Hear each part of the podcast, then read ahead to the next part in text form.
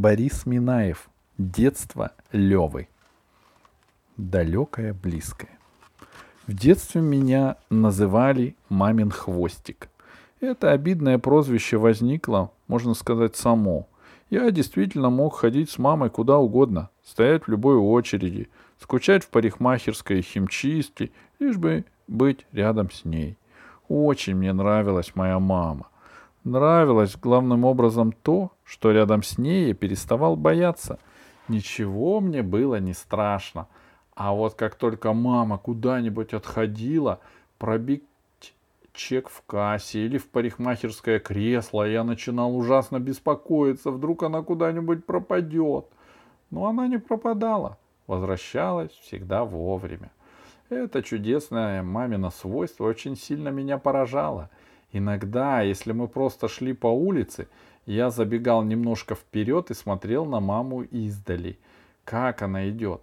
Шла она тоже очень красиво, постукивая каблучками, и несла легко самую тяжелую сумку, и всегда улыбалась мне издали.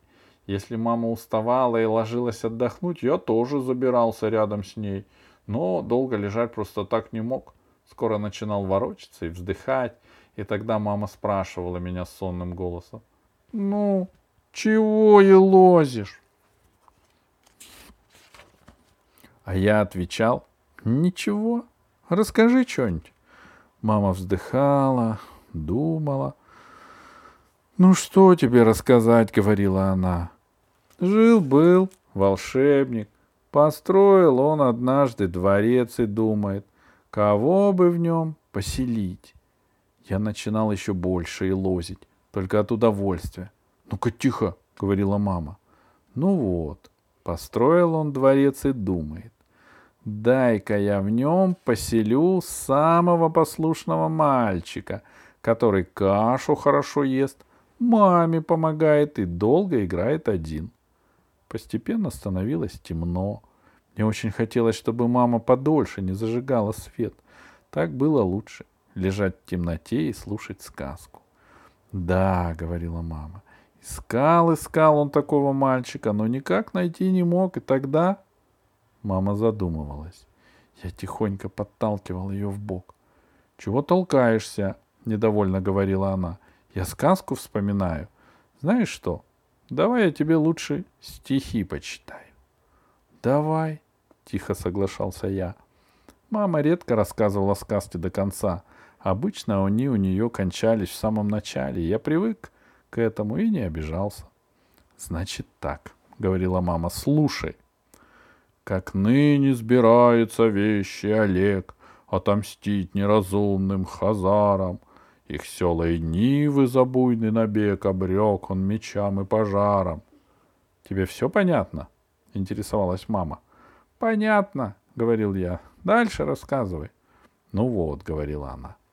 А дальше встречает он одного волшебника. И тот ему говорит. — Ты, князь, умрешь от коня своего. — Как это от коня? — не понимал я. — ну вот, так вот, от коня, сердилась мама. Непонятные слова понимаешь, а простые нет. Ладно, давай я тебе спою. И она начинала петь. Там вдали за рекой загорались огни, В небе ясном заря догорала.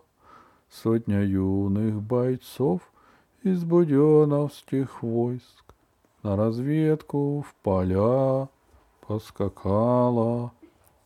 Я слушал песню, затаив дыхание. Лучше всего у мамы получались песни. Она пела их спокойно, не то чтобы уж очень громко, но звучно.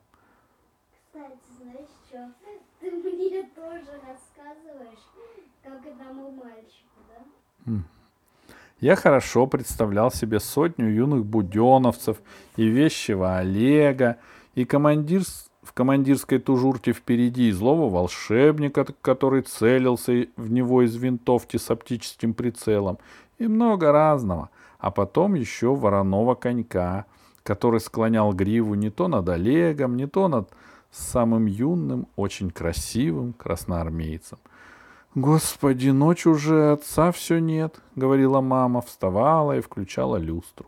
Далете мир исчезал, я зажмуривал глаза от яркого света, но в близком мире мне жилось рядом с мамой совсем неплохо. Я бежал следом за ней на кухню. Тут было очень интересно.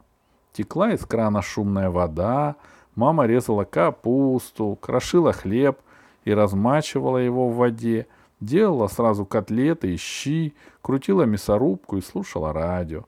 «Мам, а что вкуснее, щи или борщ?» — спрашивал я. «Отстань», — говорила она. А я был счастлив. Я мог вечно сидеть вот здесь, слушать последние известия, смотреть в окошко и глядеть, как мама работает. «Мама, спой еще!» — просил я.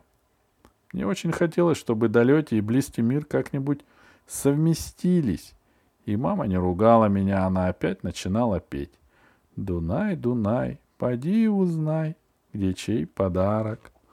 Красиво выводила она, но больше всего я любил спрашивать маму о чем-нибудь. Мама все объясняла подробно и толково, не то что папа. Папа на все вопросы отвечал одинаково. Спросишь его, например, «Пап, а что такое инфляция. А он отвечает, так, ерунда всякая. Или, почему люди вокруг винного магазина всегда стоят? А он, да, ерундой занимаются. А мама нет. Ее объяснения запоминались надолго. В общем-то, навсегда.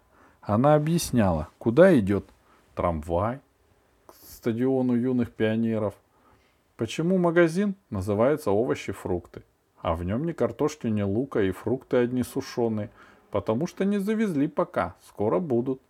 Сколько стоит самолет? Один миллион рублей. И из чего делается мороженое? Из замороженного молока и сахара. А почему надо стричь ногти? Потому что некрасиво. Близкие предметы от ее ответов как будто раздвигались вширь помещались друг в друге и начинали жить как добрые соседи, ничуть не противореча.